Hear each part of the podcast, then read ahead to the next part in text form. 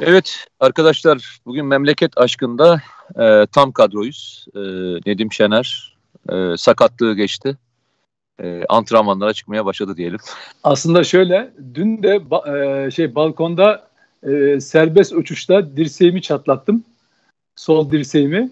Gerçekten. E, gerçekten. Ondan sonra e, yarıldı ve dikiş atmak zorunda kaldılar. Kan durdurmak için falan. Küçük bir şey O ama. kan- Tabii tabii bayağı e, röntgen Abi, falan çektik. Allah'tan kemik şey kalın kemikli olduğum için kır, şey, Bakayım, ayrı bak. şu, şu, di- şu dirseğimin. Ondan sonra e, ama iyiyim yani çok e, toparladım iki günde. Yok, geliyorsun, nazara geliyorsun öyle söyleyeyim. Ya, e, olabilir, olabilir. Bir de dikkatsizlik galiba biraz. Vallahi inan haberim yoktu. Öylesine sordum. Evet. Vay be. E, Ama şimdi- sahalara sahalara çıkabiliyorum yani. Peki, tamam. Yani futboluma engel değil diyorsun. Peki. Aynen. Evet arkadaşlar e, inşallah bugün Afganistan konusunu biraz e, açacağız ve derin derin konuşmaya çalışacağız. Geçen gün de biraz anlatmaya çalışmıştım ama bugün Nedim'le beraber daha e, içine girmeye çalışalım diye düşünüyorum. Bu arada e, hepinizin malumu üzerine e, bu konu artık Türkiye'nin birinci gündemi oldu. Yani e, siyasi parti gözetmeksizin toplumun bütün kesimlerinden bu düzensiz göçün e, sonuçlarını tartışılmaya başlandı. Biz yaklaşık herhalde bir ay olmuştur değil mi Nedim Evet. e, programda Evet. tartışmaya başlayalım. Evet. Bir aydan beri e, bunu Afganistan meselesine evet. Afganistan meselesini tartışıyoruz. Olmalı mıyız, olmamalı mıyız tartışıyorduk. E, bu tartışmalar sürerken Afganistan düşmek üzere az kaldı. Tabii. Afganistan'da 7. vilayet başkentini ele geçirdi. Ki e, Taliban'ın anlaşma yaparken Amerika ile anlaşma içerisinde vilayet başkentlere saldırmayacağı ile ilgili bir e, yani resmi demeyelim ama gayri resmi bir söyleme olduğunu çok konuşuldu. Ama e, görüldü ki böyle olmadı. Bütün e, vilayet başkentlerine, eyalet, eyalet başkentlerine saldırıldı. Bunlardan bir tanesi de özellikle e, Türk kökenli nüfusun yaşamış olduğu Özbek, Tacik ve diğer e, 15 milyona yakın insanın yaşadığı, Türk yoğunlukla yaşadığı kuzey eyaletleri ve orta eyaletleri de bu saldırılardan e, birebir etkileniyor. Hatta bizim e, sen de bilirsin Raşit dostumun bulunduğu bölgede Mezar-ı Şerif bölgesinde bizim bir konsolosluğumuz var. O konsolosluğumuzun bulunduğu bölgede saldırı altında. Yani o e, şeyde Raşit dostum dün akşam ilk defa şeye geçti. Afganistan'a Afganistan'daki Mezar-ı Şerif bölgesine geçti. Yanına çok fazla bir grup almadı. Yani gördüğüm kadarıyla bir yüze yakın bir silahlı grupla gitti. Yani bu bütün dengeyi değiştirir mi? Bilemiyorum. Ama tablo şu ki önümüzdeki e, aylar boyunca Afganistan konusu Türkiye'nin birinci gündemi olacak. Hangi konular?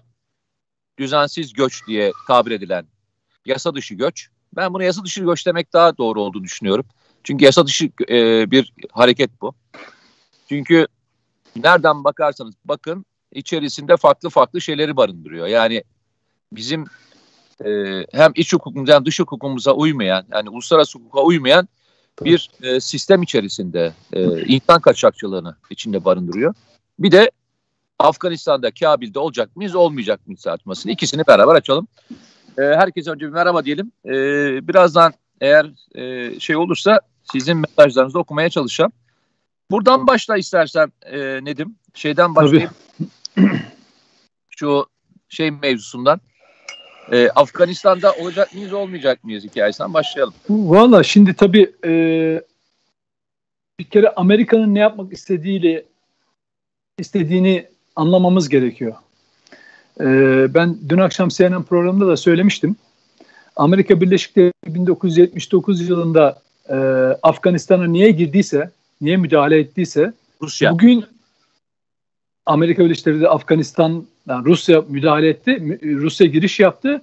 Amerika buna karşı e, Taliban'ı e, yaratarak yani oradaki El-Kaide unsurlarını daha doğrusu e, üreterek, e, var ederek Amerika e, 1979'da e, Afganistan'a neden girdiyse bugün de aynı gerekçeyle çıkıyor.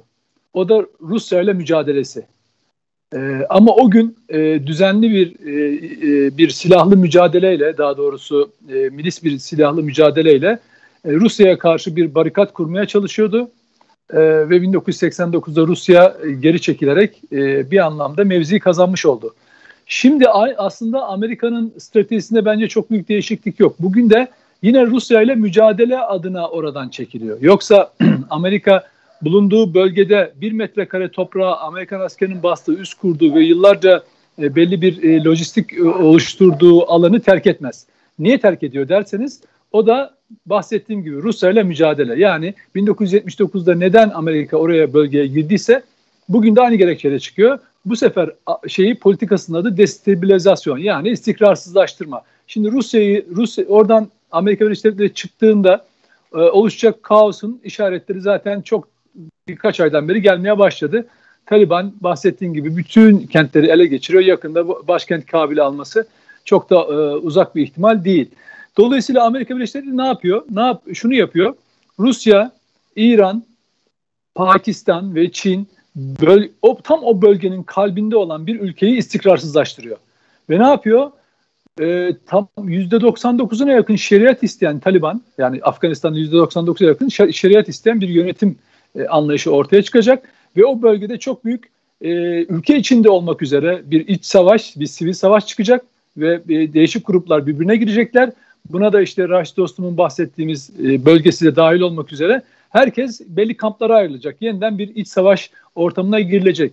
Ve bu öyle bir e, kaos stratejisi ki Amerika'nın yaptığı arada İran gibi binlerce kilometre e, mesafedeki bir e, arazi büyüklüğü e, olmasına rağmen Türkiye'yi Türkiye'de içine alan bir sarmal haline dönüştü. Ve Türkiye maalesef e, bence hatalı bir pro, e, politika izliyor. Evet, tarihten gelen bağları olabilir. E, inanç yönünden bağları olabilir. E, stratejik, e, te, e, teknik e, gerekçeleri olabilir. Ama bölgenin çok büyük bir kaosa gebe olduğunu görmek gerekiyor. Özellikle Kabil havaalanını koruma e, e, gerekçesiyle orada asker bulundurmanın e, çok bir anlam kaza, e, anlamı olmadığını, olmayacağını yakın tarihte göreceğiz zaten. Öte taraftan Türkiye evet Raşit Dostum ve oradaki e, bölgeleri de, destekliyor, koruyor. Yıllardan beri o bölgenin içinde var.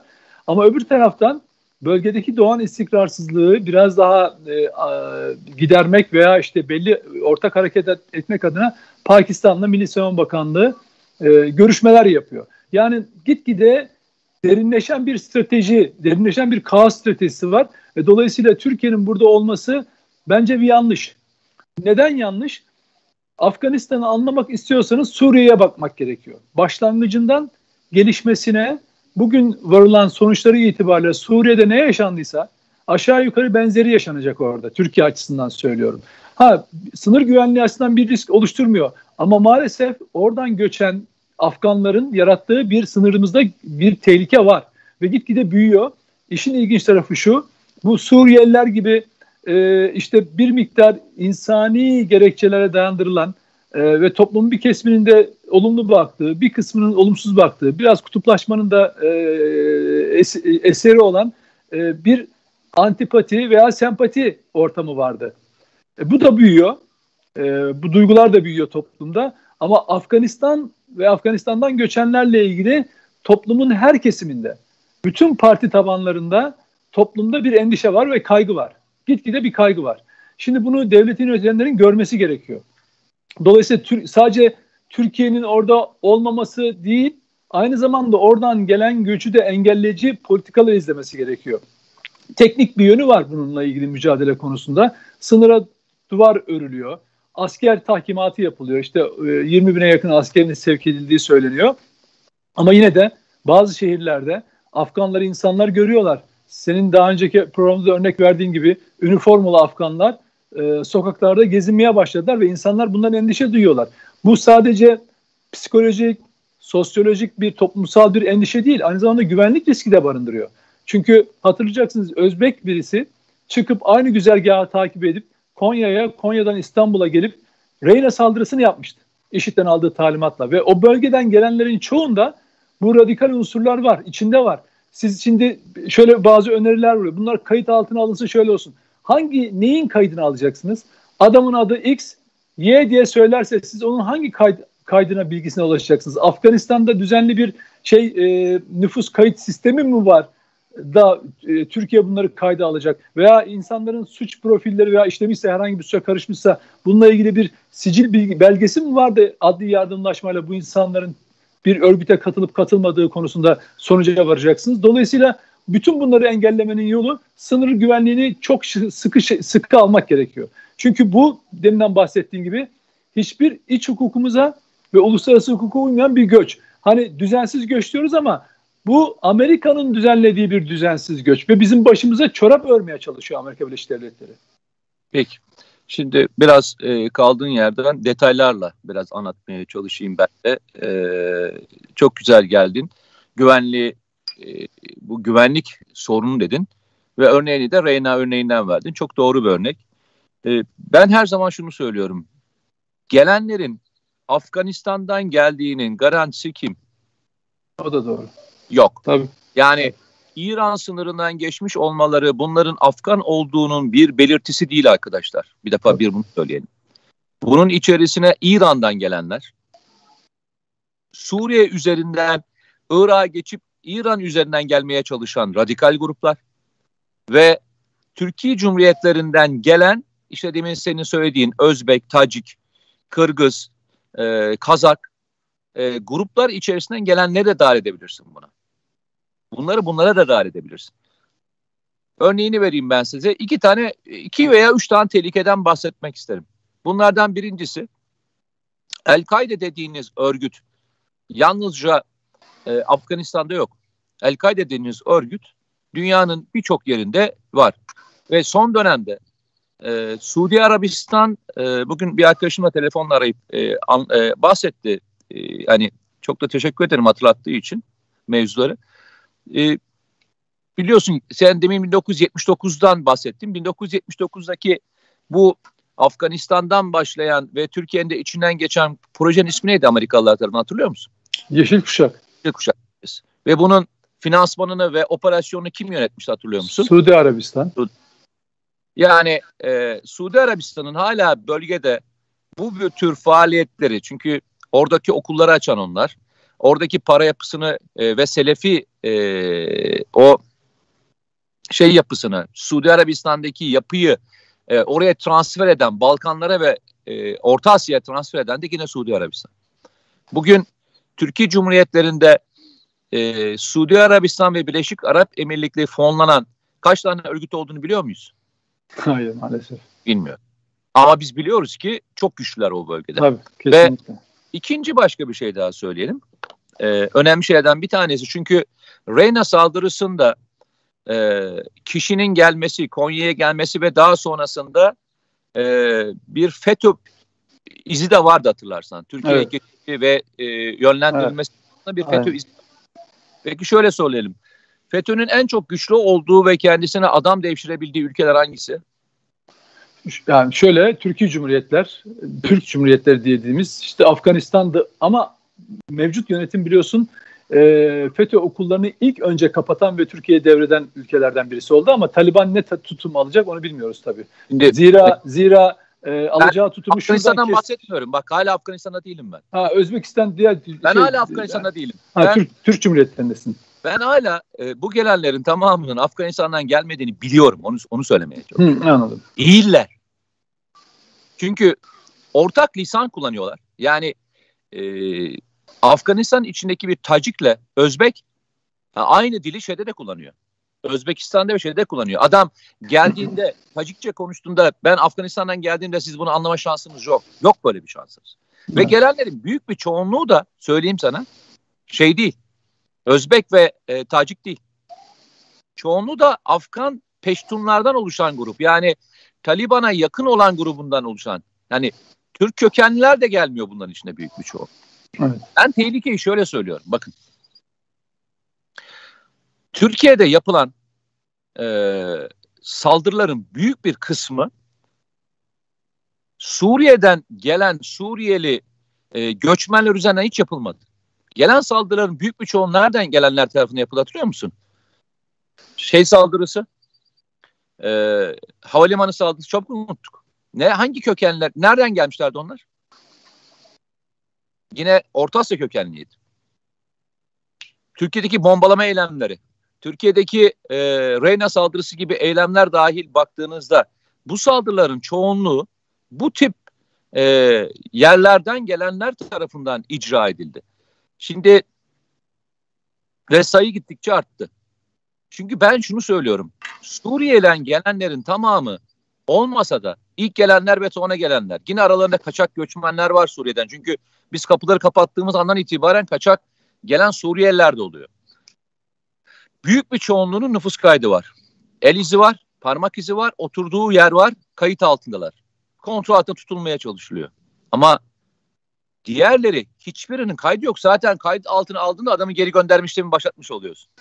Yani evet. sen adamı yakaladığında zaten Türkiye'ye kaçak girdiğini anlayıp onu nereye sevk ediyorsun?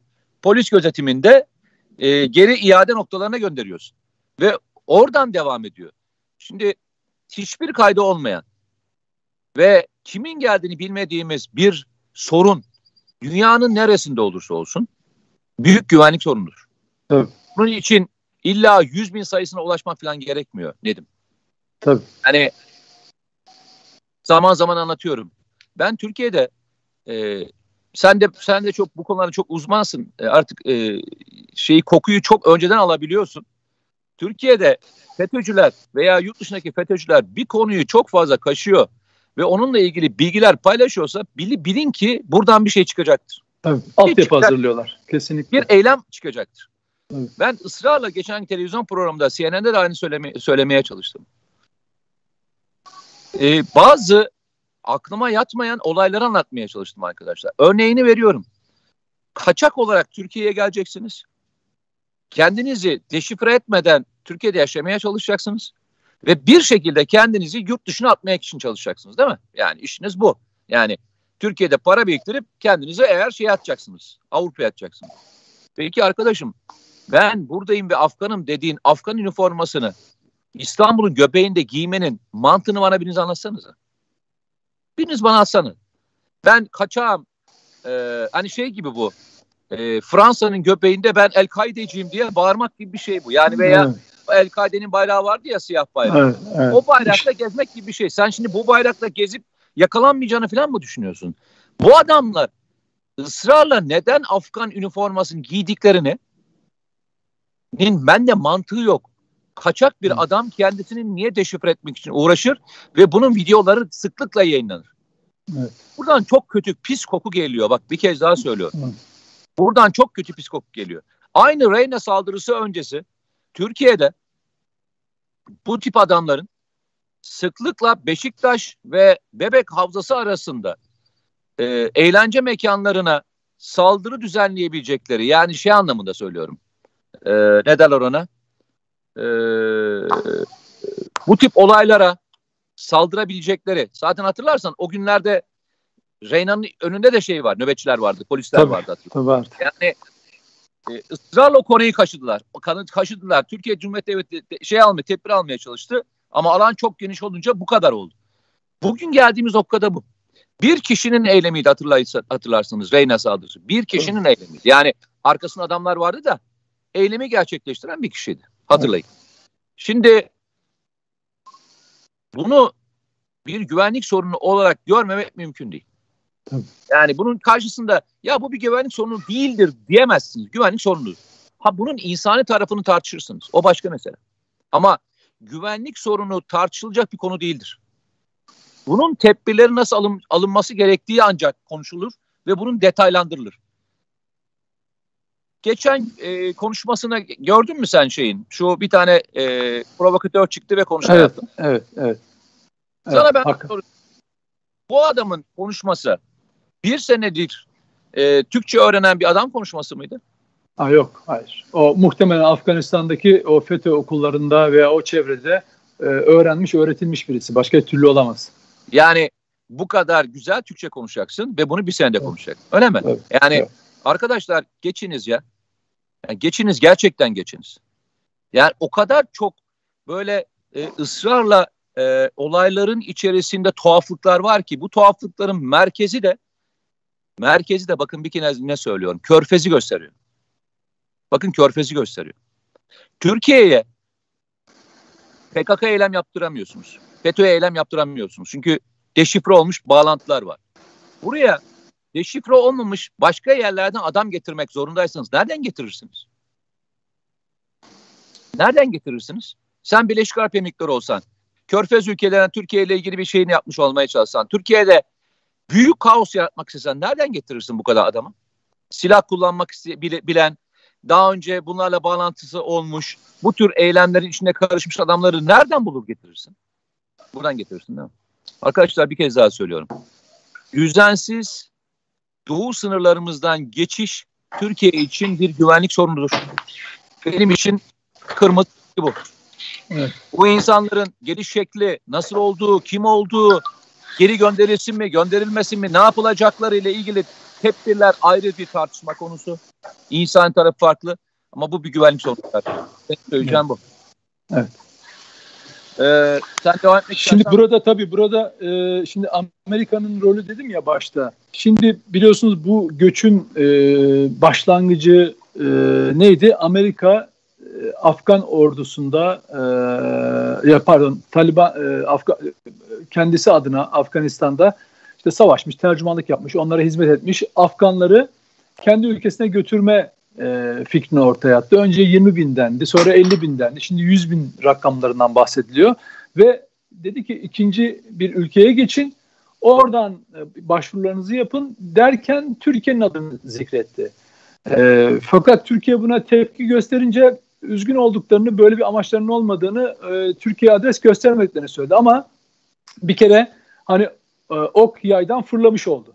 Ve nedense İran koskoca İran ülkesini geçen e, bu kişiler, geçirilen bu kişiler, taşınan bu kişiler bizim sınırımızda bir güvenlik e, tehdidi olarak karşımızda duruyor. Şimdi bizim buna dikkat çekmemizin yani mesela Suriyeliler konusunda e, ben hep şunu söylüyorum. İleride yani ve Türkler bununla da övünmeli. E, iç savaşta Esad'ın kimyasal silah bile kullanarak kendi halkına zulmettiği, katlettiği e, bir ortamda Türkiye oradan göçenlere kucak açmakla çok büyük bir insanlık görevini yerine getirdi. Tam Türklere yakışan ahlaklı bir tutumdu bu. Ama bunun da bir sınırı vardı tabii yani. Elbette bunun bir sınırı, rakamsal sınırı da vardı. E, o sınırı sınıra geldik belki aştık bile e, çoktan. Toplumda yani sabrı bu konuda kalmadı. Kırmızı çizgisi 150 bindi. Tabii. E, yani hatta e, şey e, hatırlarsanız Angelina Jolie daha göç başlamadan e, sınır kapısına gittiği zaman e, Akçakale'deydi galiba. Oradaki kampa gittiğinde daha 10 bin kişi bekleniyor falan deniyordu. Yani o tarihte olayın başladığı tarihte 10 bin kişiden bahsediliyordu. 10 bin kişilik yerden yer, yer yapıldığından falan bahsediyor ve rakam şimdi 5 milyona ulaştığı belirtiliyor. Dolayısıyla şimdi Suriye'de biz bu insanlık görevini yaptık. Öbür taraftan Suriye konusunda, Suriyeli göçmenler konusunda, sığınmacılar konusunda Avrupa Birliği ile yapılan bir anlaşma var. Şimdi Türkiye'nin burada bir hatası var. Ee, bir kere Avrupa Birliği'ne güvenerek onlarla bir anlaşma yapmak baştan hataydı. İki, Amerika Birleşik Devletleri ile güvenerek Suriye'ye müdahale etmek çok büyük bir hataydı ama çok büyük bir hataydı. Ve şimdi Türkiye yine Amerika'nın işbirliğiyle, Amerika ile yakın durarak Afganistan konusunda müdahil oluyor. Ve ben, bu çok üzücü bir şey. Yani biz Suriye konusunda Amerika'dan yediğimiz kazığın unutmuş görünüyoruz devlet nezdinde. Bak bu yanlış, çok büyük bir yanlış. Yani başta dedim ya Suriye'ye bakın. Girişimiz Amerika Birleşik Devletleri'nin teşviki, desteği, işte orada e, Özgür Suriye ordusunu eğit, eğit, donat faaliyetleri gibi Amerika'nın bize attığı bir sürü kazık sonra yalnız bırakıp tam tersi orada PKK ile işbirliği yapıp bizim askerlerimizin şehit olmasını sağlayan bir düzene geçti. Amerika Birleşik Devletleri düşman noktasına geçti Suriye topraklarında Türkiye konu Türkiye'ye dair. Şimdi biz e, Afganistan konusunda yine bu hatayı yapıyoruz. Amerika Birleşik Devletleri'ne güvenerek. Yani ama Türkiye 2016 15 Temmuz 2016 darbe girişiminden sonra Fırat bir ay sonra Fırat Kalkanı operasyonu yaptığında işte Türkiye kendi e, kaderi hakkında inisiyatif kullanan bir ülke haline geldi. Ve Türkiye Suriye konusunda yaptığı hatayı Fırat Kalkanı'yla telafi etti. Diğer operasyonlarla geliştirdi. Bugün kendi topraklarında PKK'yı sönümlendiren yurt dışı operasyonları da nefes aldırmayan bir noktaya geldi. Yani Türkiye kendi sınırları içerisinde kendi halkına güvenerek kullandığı her inisiyatifte çok başarılı oluyor. Ama bakın bugün Türkiye Türk halkına sorun yüzde seksen belki daha fazlası bu Afgan göçü konusunda Afganistan'a müdahale konusunda karşı görüş belirtecektir. Dolayısıyla Amerika'ya güvenerek Türkiye çok ciddi bir hata yapıyor. Çünkü çok belalı bir coğrafyaya çünkü Çin, Amerika'nın Çin'le Rusya'ya karşı savaşının yeni alanı haline gelmiştir e, Afganistan. Yani orada bir istikrarsızlaştırma politikasıyla yakında Taliban'ın içinde farklı Taliban grupları yani Çin'e, Rusya'ya, Amerika'ya, İran'a yakın grup Taliban grupları ortaya çıkacak ve bunlar kendi içlerinde savaşacaklar. Ve Türkiye bunların arasında ya durun bir dakika arkadaşlar hepimiz kardeşiz asla kimse dinlemeyecek. Çünkü bugüne kadar Talibanlar iki zannediyorum iki defa e, Türkiye e, bu işte karışmasın şeklinde açıklama geldi. Buna rağmen Türk devlet görevlileri e, bu işi üzerinde duruyor. Hani bölgede tarihsel olarak bir e, rolü olduğundan işte barışı getirebileceğinden e, falan bahsediyor. Ama Taliban e, bu iki açıklamasından sonra hatta buna iletişim kazası falan dendi. Ama öyle olmadığını çok yakında çok e, yakında göreceğiz. Benim korkum acı örneklerle görmek. Yani benim, askerimin orada tırnağına zarar gelmesi bakın bu Türkiye'de sadece böyle hani şey olarak düşünmeyin. İşte 2023'te seçimler olacak onun sonucunu etkileyecek değil. Türkiye'nin geleceğini etkileyecek bir duruma gelecek. Çünkü böyle bir yani o burada şu anda başlangıç olan ateş iyice harlandığında, büyüdüğünde Türkiye'de çok çok büyük güvenlik sorunu çıkacak. Yani içeride Türkiye içinde bir iç savaş, bir iç çatışma doğacak. Bak bunun kaçınılmaz işaretlerini görüyoruz zaten. İnsanların öfkelerinden görüyoruz ve bunda parti ayrımından falan bahsetmiyorum. İnsanlar ülkeleri için endişe duyuyorlar. Yani devlet yönetenlerin bunu görmesi gerekiyor. Dolayısıyla burada bir Amerikan tezgahı var. Amerika'nın e, bu bölgeyi istikrarsızlaştırma politikası zaten şimdi bakın Amerika daha önce askerlerle gidip demokrasi götürerek güya bir istikrar kazandırma stratejisi vardı. Ama artık Amerika son yıllarda Trump öncesinden Trump'tan e, Trump dönemiyle başlayıp e, bölgelerden çekilerek istikrarsızlaştırma yönü, yöntemiyle yönetmeye çalışıyor artık. Yani Suriye'yi şimdi çatışma alanı haline bıraktı ama orada sözü geçiyor. İstediği ata oynayabiliyor. İstediği henüz daha tam şeklini vermediği planlarını uygulamak için istediği aktörleri istediği konuma getirebiliyor. İstediğini istediğiyle çatıştırabiliyor, istediğini destekliyor. Şimdi aynısını Suriye gibi bir çatışma bölgesini tam Rusya'nın, İran'ın, Çin'in yanında bıraktı. Çünkü Rusya tesadüf mü? Bakın aynı zamanda Rusya'yı Ukrayna'dan yani Baltık'tan doğru da sıkıştırmaya çalışıyor. Bu oyunu görmek lazım. Yani hatta bir, başka bir denemesi vardı. Karadeniz'den çevrelemeye kalktı farkındaysanız. Karadeniz'den de Rusya'yı sıkıştırmaya çalışıyor. Dolayısıyla Amerika'nın böyle bir tezgahı var ve bunu saklamıyor. Yani Rusya'ya karşı olan mücadelesini 2040 e, yılına dair strateji raporlarında söylüyor nasıl mücadele edeceğini. Çin'i nasıl rekab, rakip olarak gördüğünü, ticari rakip olarak gördüğünü ama onunla da reka, şey, mücadele etmenin yöntemi ucuz maliyet, rekabetçi fiyat, üretim avantajı değil. Nedir?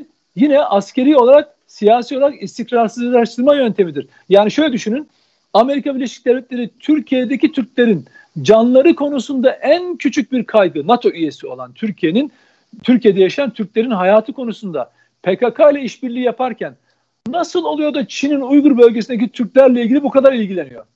Niye yapıyor bunu?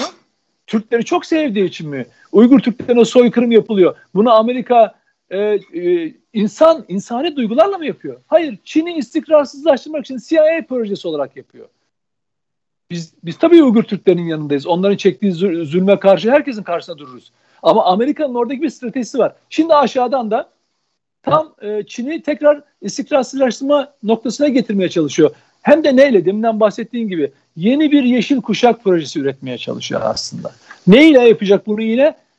Orta Doğu'da bahsettiğin Suudi Arabistan, e, Birleşik Arap Emirlikleri sermayesiyle yapacaktır. Nitekim, Demin güzel bir laf söyledin sen e, istikrarsızlaştırmak dedin. Tabii. E, Amerika'nın ilk geldiğindeki stratejisi kontrollü e, istikrarsızlıktı. Şimdiki stratejisi kontrolsüz istikrarsızlık. Çünkü bu istikrarsızlık bölge ülkelerini etkileyecek. Dediğin tabii, çok doğru. Tabii. Yani bir taraftan Türk Cumhuriyetlerini, bir taraftan Çin, bir taraftan Pakistan, bir taraftan İran, bir taraftan Türkiye. Yani tabii aslında çok da hoşnut olmadığı bir grubun ortasında Tabii. bir e, fitili ateşledi. Aynen. Bu patlamanın sosyolojik, ekonomik, güvenlik sorunu olmayacağını söylemek mümkün değil. Yani bundan evet. bütün çevreli ülkeleri etkileyecek bir bombayı bombayı ateşledi. Kesinlikle. Olaya bakarken biraz daha hani işin geçmişteki örnekleriyle bakarak değerlendirmek gerektiğini düşünüyorum. Yani buradaki süreçte Amerika Birleşik Devletleri Türkiye'nin lehine bir şey yapar mı sorusuyla beraber gitmek lazım. Asla. Ya bu sorunun cevabı evetse hiç düşünmeden e, beraber destek verelim. Evet.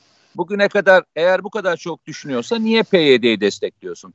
Niye evet. PKK'yı destekliyorsun? Niye Kıbrıs'ta tezimizi desteklemiyorsun? Niye Doğu evet. Akdeniz'i biz desteklemiyorsun? Tabii. Niye Libya'da desteklemiyorsun?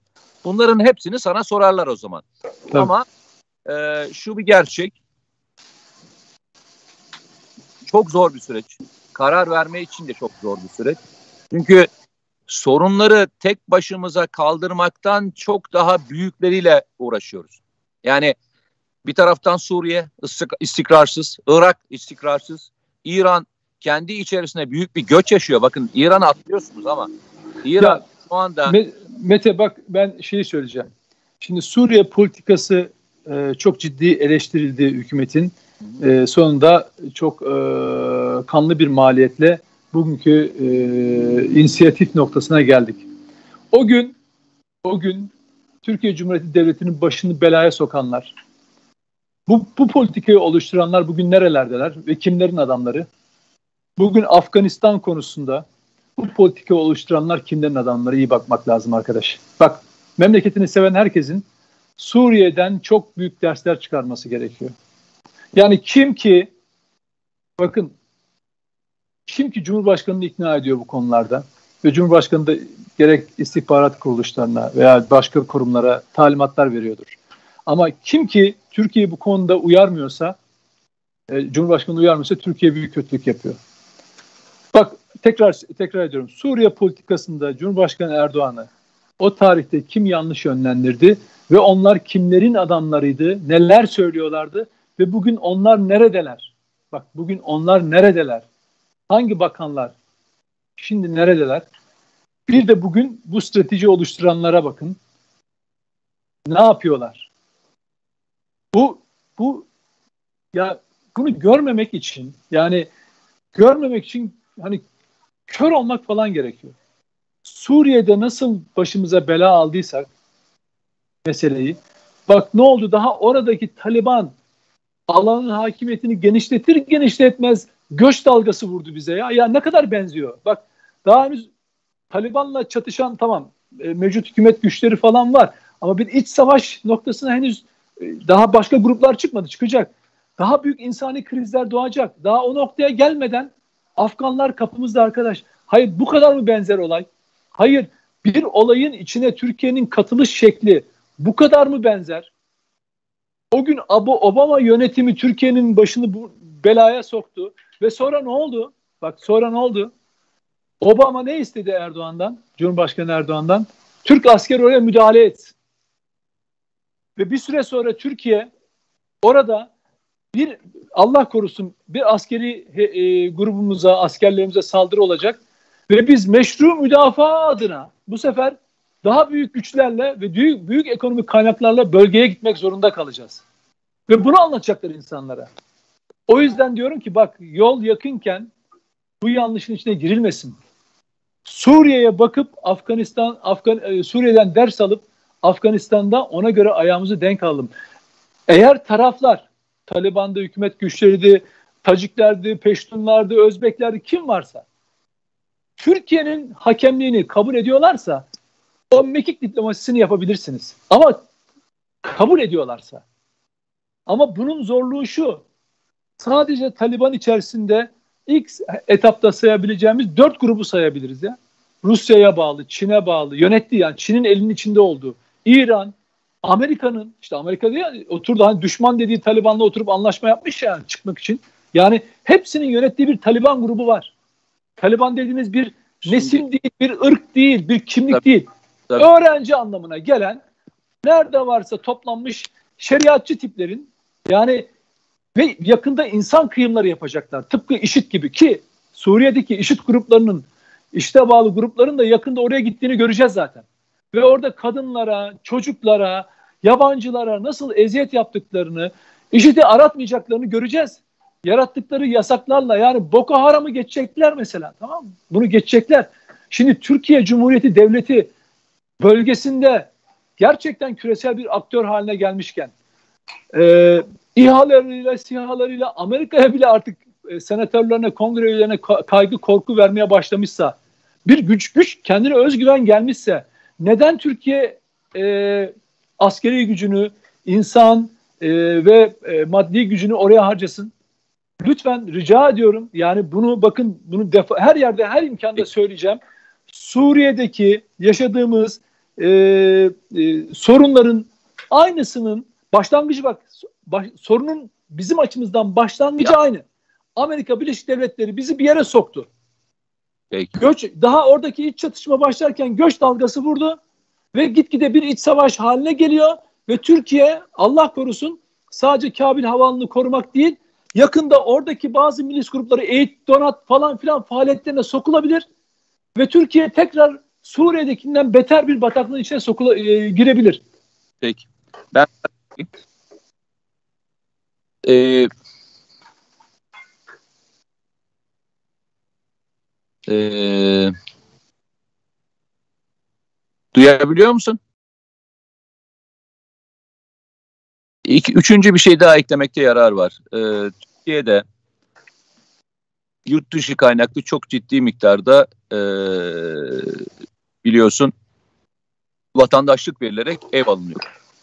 Evet. Ve bu rakamlar öyle küçük rakamlar falan da değil. E, ben bir şey daha söylemek istiyorum. Dünyanın her tarafında evet bu şekilde e, belli bir finansın gelebilmesi adına e, iç e, sektörleri hareketlendirmek adına bunlar yapılıyor. Ama bunların birçoğu e, bunun içerisinde bir kontrol var. Ve bu kontrol çoğunlukla da, çoğunlukla da geçiş dönemlerinin içinde barındırıyor. Yani yalnızca ev almak e, yeterli olmuyor.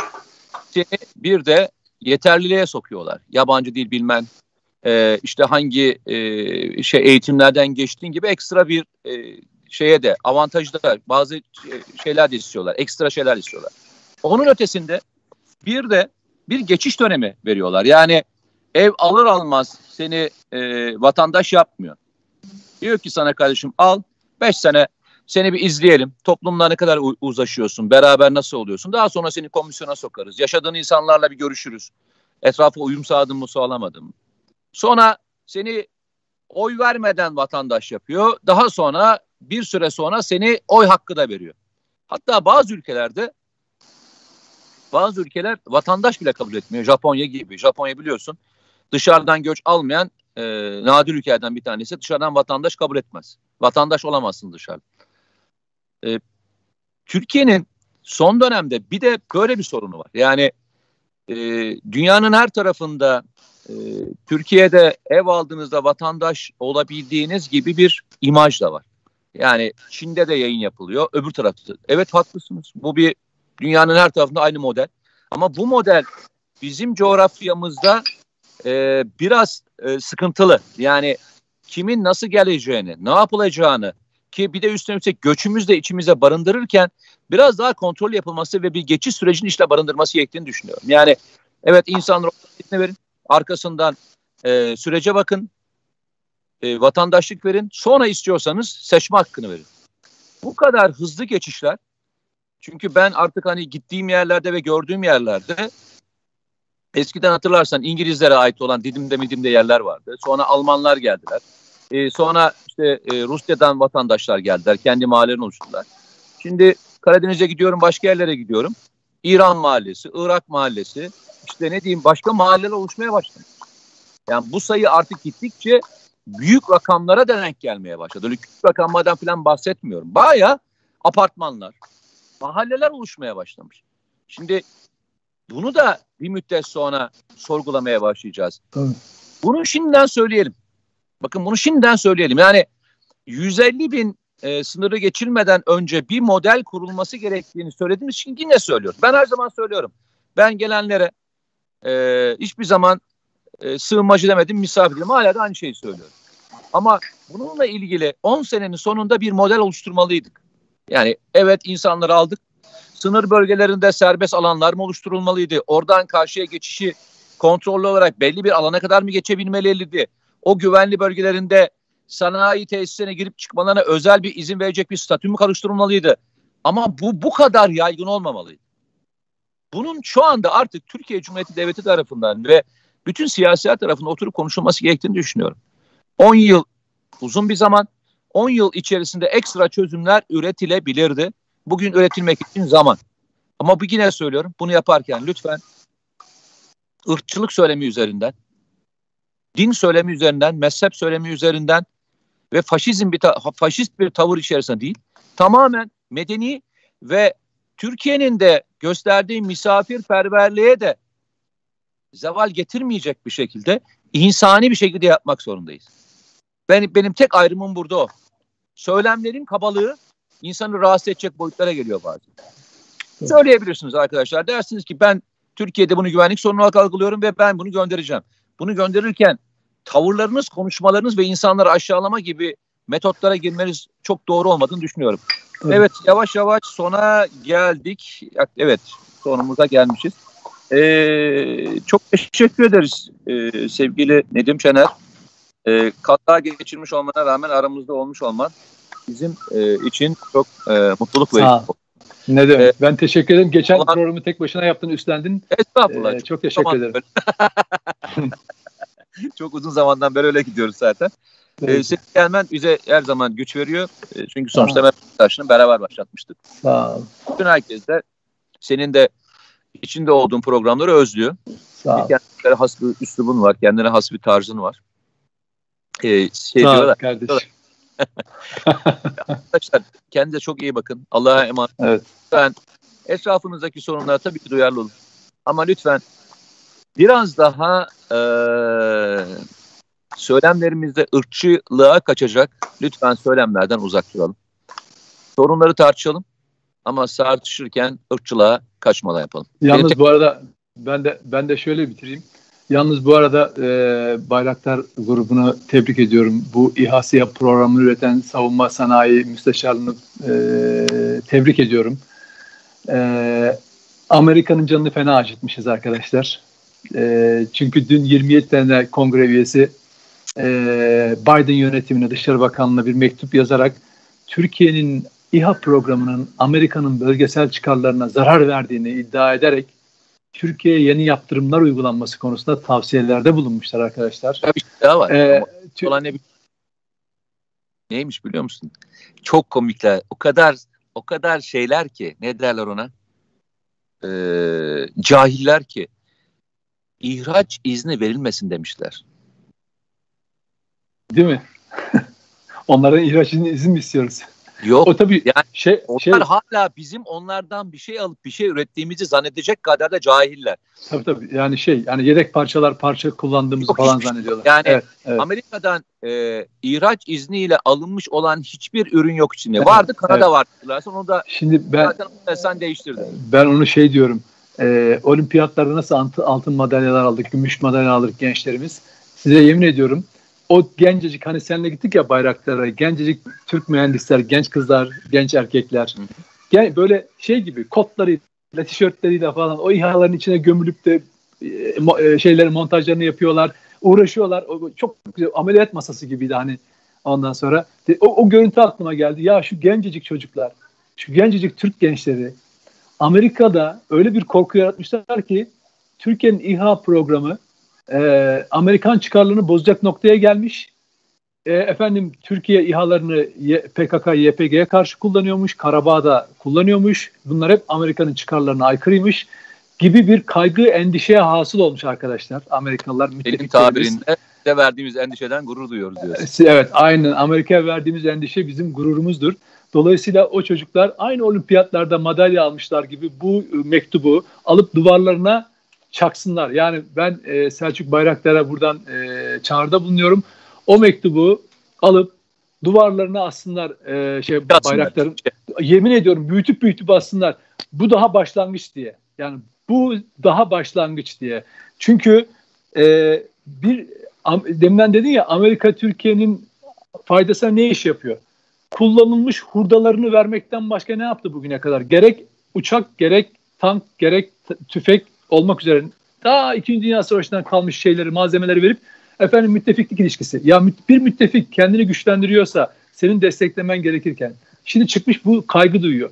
Ben sabahleyin paylaştım. Amerika'da bir e, Ulusal İstihbarat Direktörlüğü'nde çalışan bir görevli Amerika Birleşik Devletleri'nin İHA'larının %90 oranında sivil hedefleri vurduğunu gösteren belgeleri yayınlamış. Evet, evet. Ve 45 ay hapis cezası vermişler casusluktan dolayı. Bak Amerika Birleşik Devletleri'nin İHA'ları %90 oranında sivil unsurları vururken Türkiye'nin İHA'ları bilgisayar in, ince şaşmaz ustalıkla terörist hedefleri, düşman hedefleri vuruyor. Sivillere zerre kadar ha bir kişi vardı bir, bir CHP milletvekili. Piknik yapanlara e, e, karşı kullanılıyor gibi e, zırvalıklar üretmişti başlangıçta ama artık onların da sesi çıkmıyor. Dolayısıyla gerçekten e, o mektubu gördükten sonra al ben bir tane çıktı alacağım koyacağım duvara. Yani kendim yapacağım. O mektubu gördükten sonra dedim ki şu 5-6 yılda Türkiye'nin geldiği nokta var ya hani Cumhuriyet döneminin başlangıcında işte Mustafa Kemal Atatürk'ün uçak projesi, yerli e, silah sanayi projesi yemin ediyorum o hisse kapıldım.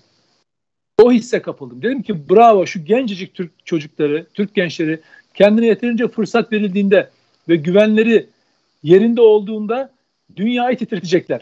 Ama neyle biliyor musun? Sağduyularıyla, akıllarıyla, barış ve ahlaklarıyla titretecekler. Öyle Amerikalılar gibi emperyalist zorbalıkla falan değil. Kimsenin toprağında gözü olarak değil. Haklarını koruyan e, dimdik bir ülke olarak. Dolayısıyla hani bazıları şöyle yapıyor sosyal medyada.